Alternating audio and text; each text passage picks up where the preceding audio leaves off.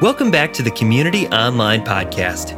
This week, we're joined by co founding pastor John Ferguson as we kick off the series Searching for Answers. Remember, you can always find us on Sundays streaming live at communityonline.tv. We hope to see you there. What do you do when you don't know the answer to a question?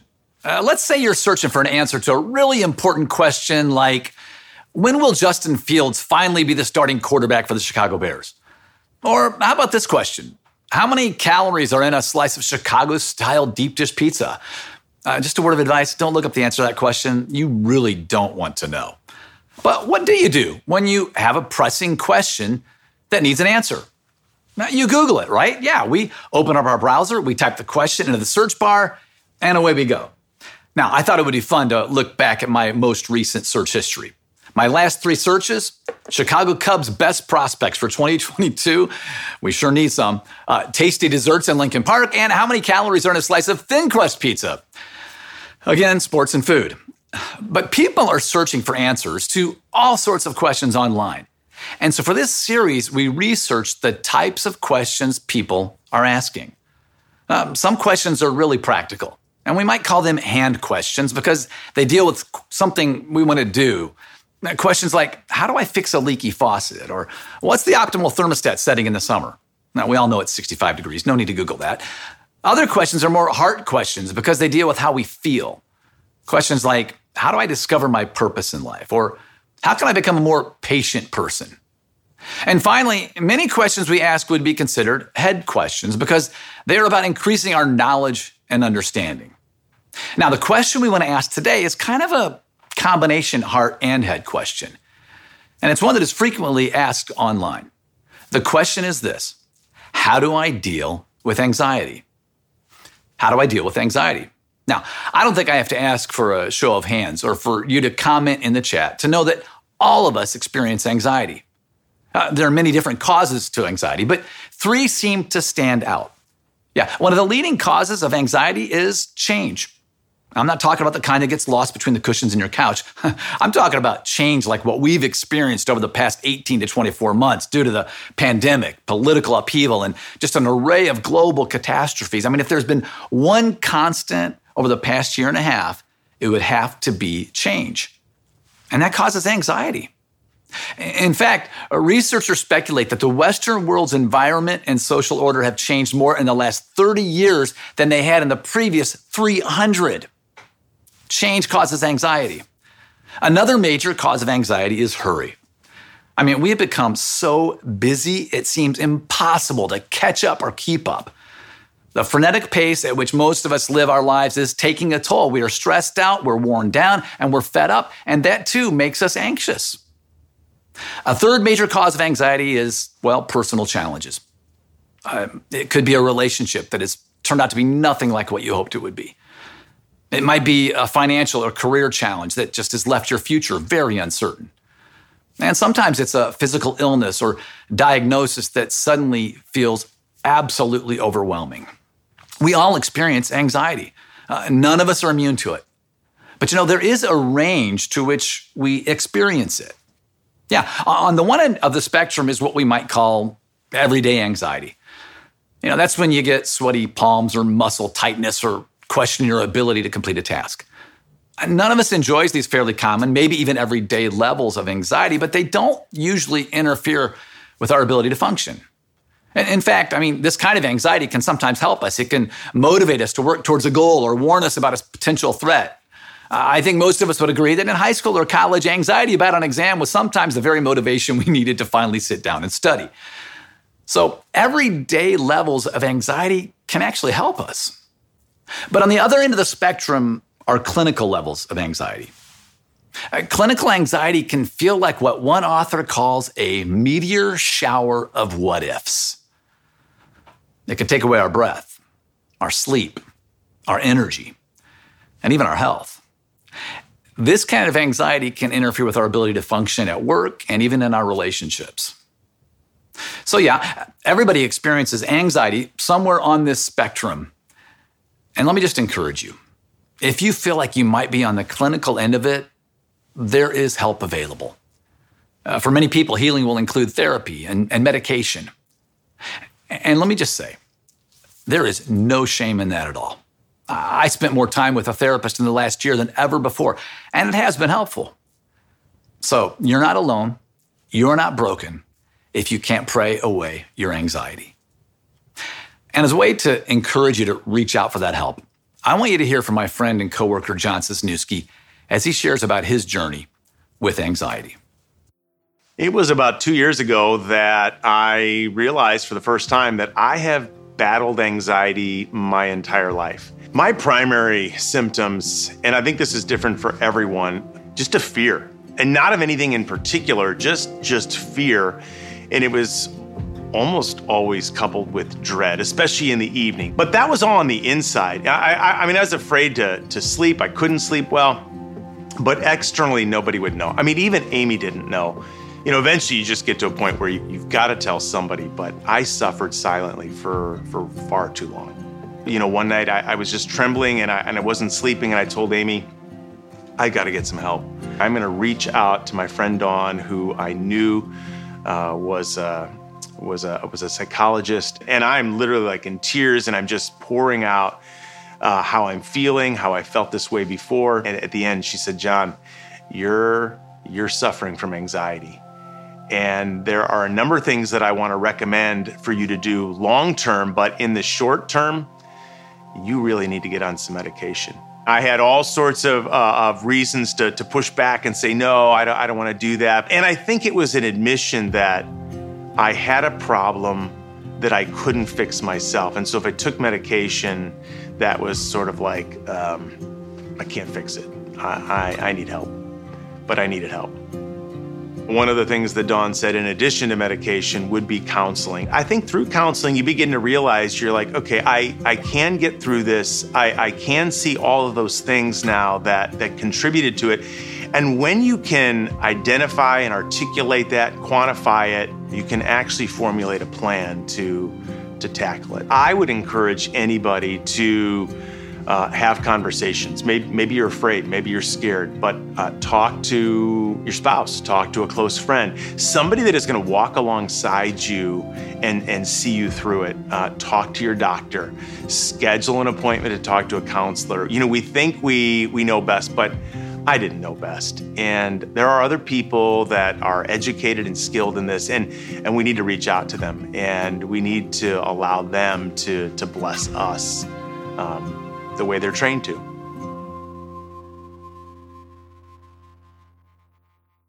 No matter where you are on this spectrum of anxiety, there is wisdom in Scripture that I know you will find helpful. In fact, I find it interesting that according to Amazon, who developed the Kindle Reader and the most widely read Bible app called YouVersion, they say two of the verses that we're going to look at today are the most highlighted verses in all of Scripture. And interestingly enough, they address this challenge of anxiety. And they're these words from the Apostle Paul to a group of Christ followers. He says this Do not be anxious about anything, but in every situation, by prayer and petition, with thanksgiving, present your requests to God. And the peace of God, which transcends all understanding, will guard your hearts and minds in Christ Jesus. Now, at first glance, you might think, oh, that's really helpful. Don't be anxious. like it's a light switch I can simply turn off and on. Now, I, I will come back to that later. But before we dig into this passage more fully, I want to address how a spiritual framework like this can really be helpful. You see, sometimes we approach scriptures like this one, you know, where we're told, do not be anxious, as if our minds were a cup full of anxiety that just needs to be emptied so it can be filled up with something else. After all, the cup can only hold so much before it overflows, right? Uh, maybe you've even had someone say something like, just stop doubting and trust God. You know, like doubt needs to be emptied out of that cup before you can replace it with trust. And we do this with grief. We think we have to empty ourselves of grief so we can move on with our lives. But we're not wired like that. Uh, the mind is not like a cup that we can just empty of these emotions. Instead, it's more like a scale. And we believe that Scripture takes this understanding of our hearts into account. You see, in our humanness, we're going to struggle with emotions like anxiety. But see, God offers us truths and principles in Scripture as counterweights.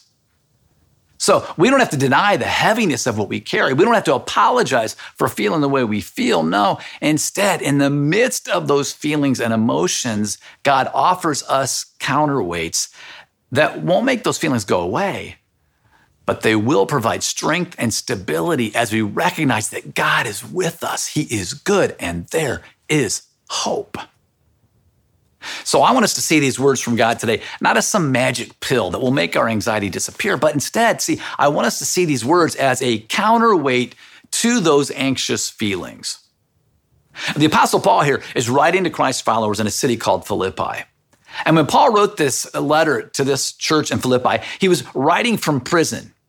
And if that wasn't hard enough, if you read up on his travels, you'll find that on his journeys, Paul was shipwrecked, beaten, spent a night and day in the open sea, had gone without food, water, or sleep for extended periods of time. Paul knew what it was like to feel anxious. And the people in Philippi, whom he was writing to, they were living in anxious times under Roman rule and in an era where they believed there were so many gods and goddesses out there to get you that you just knew something bad was almost always about to happen. So it's in that context that Paul offers these encouraging words. I'll tell you what, let's read a little bit more of that passage. Paul says this Rejoice in the Lord always. I will say it again rejoice. Let your gentleness be evident to all. The Lord is near.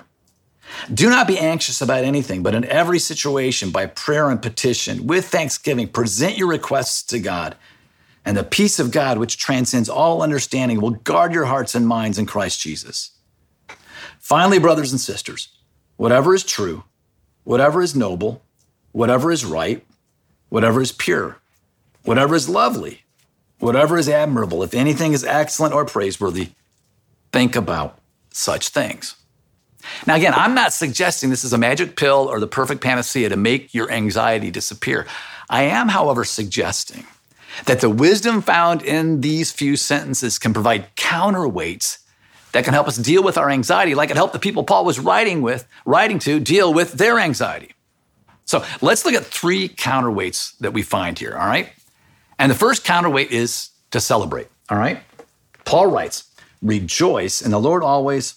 I will say it again, rejoice. Rejoice in the Lord always. I will say it again, rejoice. Now, most English translations use the word rejoice, which is technically accurate, but a better translation would be the word celebrate, because uh, celebrate brings to mind a, focus on the good that is happening around us in spite of our circumstances. And Paul seems to be saying, yeah, you have reason to be anxious. But first, I want you to throw a party. I, I, I want you to celebrate all the good stuff that God is doing in and through you in spite of your circumstances. You know, just a few weeks ago, I was in a series of Zoom meetings over several days with some of our New Thing pastors from all over the world. And every one of these pastors from Africa to Europe to Asia to North America have endured incredibly challenging times over the past few years. And during these brief meetings we had on Zoom, they shared challenges and anxious moments they felt over the past couple of years due to the pandemic, uh, political unrest, and, and even division in their own churches. But they also shared the amazing work that God continues to do in the midst of these incredibly difficult times. And so together we celebrated the good that God is doing. Uh, lives transformed, new churches starting, families restored. And no, the celebration doesn't make the anxiety go away, but you see, it does counterbalance the struggles they are facing and begins to help make it all seem worthwhile. Celebrating when we feel anxious isn't easy. Uh, Shawn Achor, a psychologist who teaches at Harvard, suggests, though, that we can train our brains to actually become more grateful by regularly celebrating. And he cites a study in which people were asked to take five minutes, just five minutes a day, to write down three specific things they were thankful for over the course of a week. They didn't have to be big things, but they had to be concrete and specific, like, I'm thankful for the delicious deep dish pizza I ate last night, or I'm thankful that my boss complimented my work. The participants simply expressed thanks for three specific things at the same time every day for a week. And the result?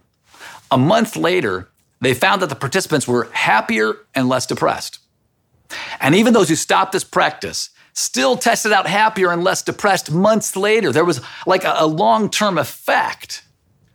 The researchers discovered this simple practice of writing down three Thanksgivings a day primed the participants' minds to search for the good in their lives.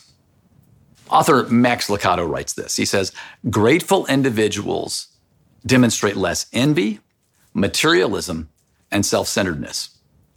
Gratitude improves self esteem and enhances relationships, quality of sleep, and longevity. If it came in pill form, gratitude would be deemed the miracle cure. The celebration that Paul has in mind when he says, Rejoice in the Lord always, is a conviction of the heart. It's a defiant claim against the powers of evil and despair, where we declare that God is on our side, that He is with us, and nothing life throws our way will ever break that bond. So, that first counterweight to anxiety is to celebrate. Now, the second counterweight is to ask, to ask for help. And in verse six, Paul writes this He says, In every situation, by prayer and petition, with thanksgiving, present your requests to God. In every situation. Let me repeat that in every situation. Now, it doesn't take a scholar to understand that this means there is never a situation in which God does not want you to ask for help. Do you ever feel like your anxiety is completely disproportionate to what's causing it? Do you ever feel that way? Or like, you know, maybe it's not big enough to bother God with it?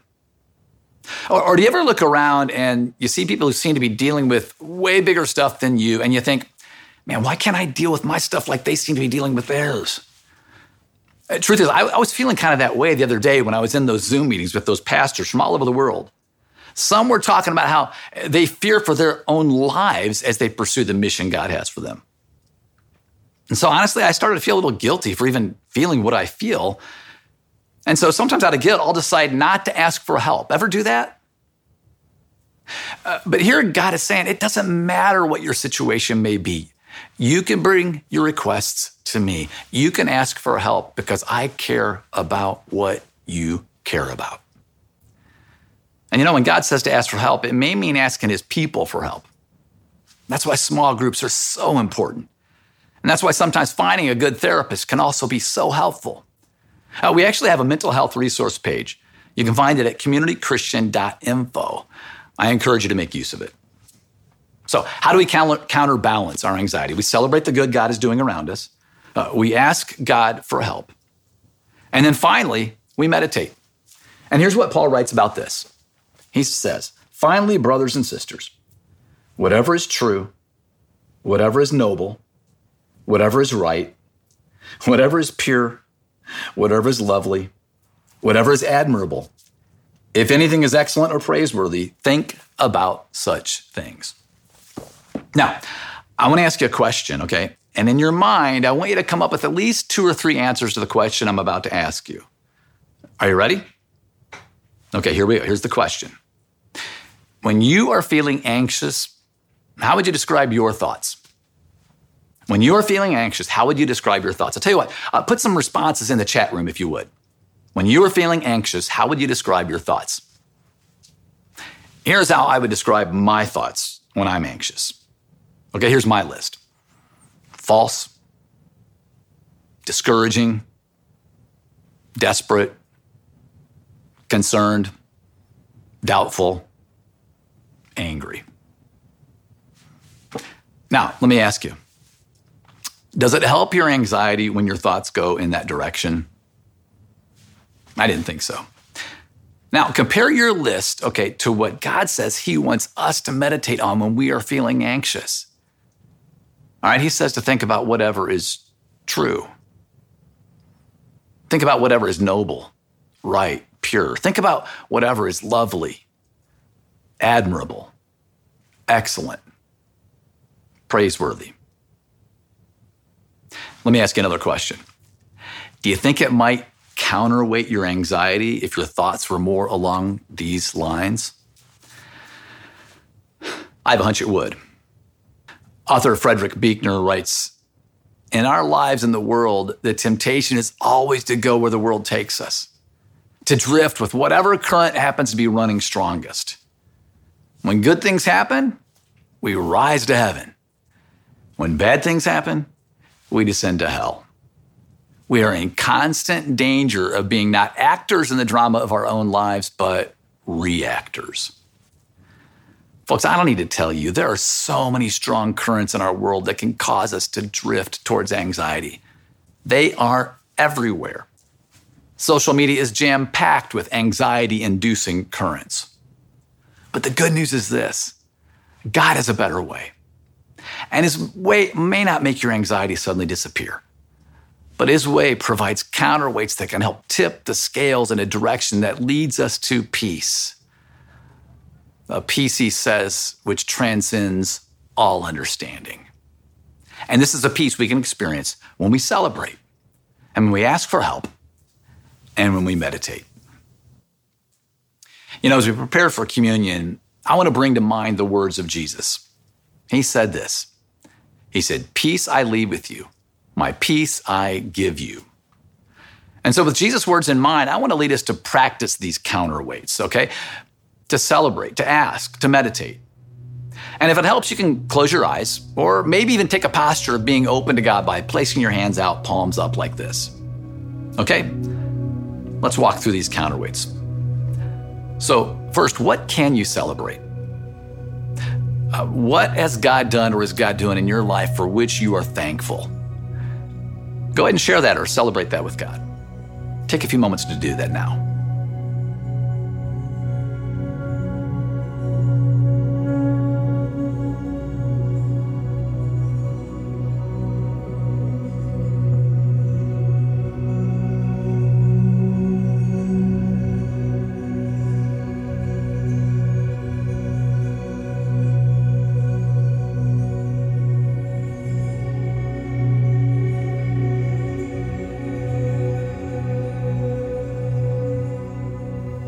Next, what is something for which you need to ask God for help?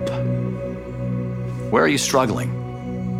I don't know, maybe you're feeling anxious over a relationship that's just not what you hoped it would be. Or, maybe you're struggling with an addiction or physical illness of some kind. Uh, maybe your finances are causing you anxiety. Whatever it may be, take a moment and ask God for help.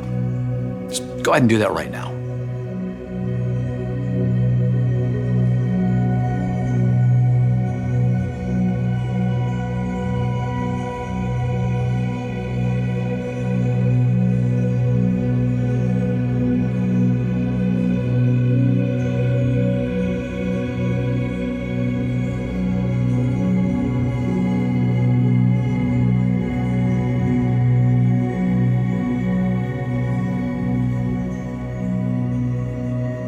Finally, we want to meditate. Meditate on the goodness of God, uh, specifically the goodness and love of God in Jesus. He loved us so much that he would rather die than live without us. Who doesn't want a friend like him? And so let's take a few moments to meditate on his love as we receive the bread that reminds us of his body that was broken. And let's meditate on his love as we receive the cup, a reminder of his blood that was shed for you and for me.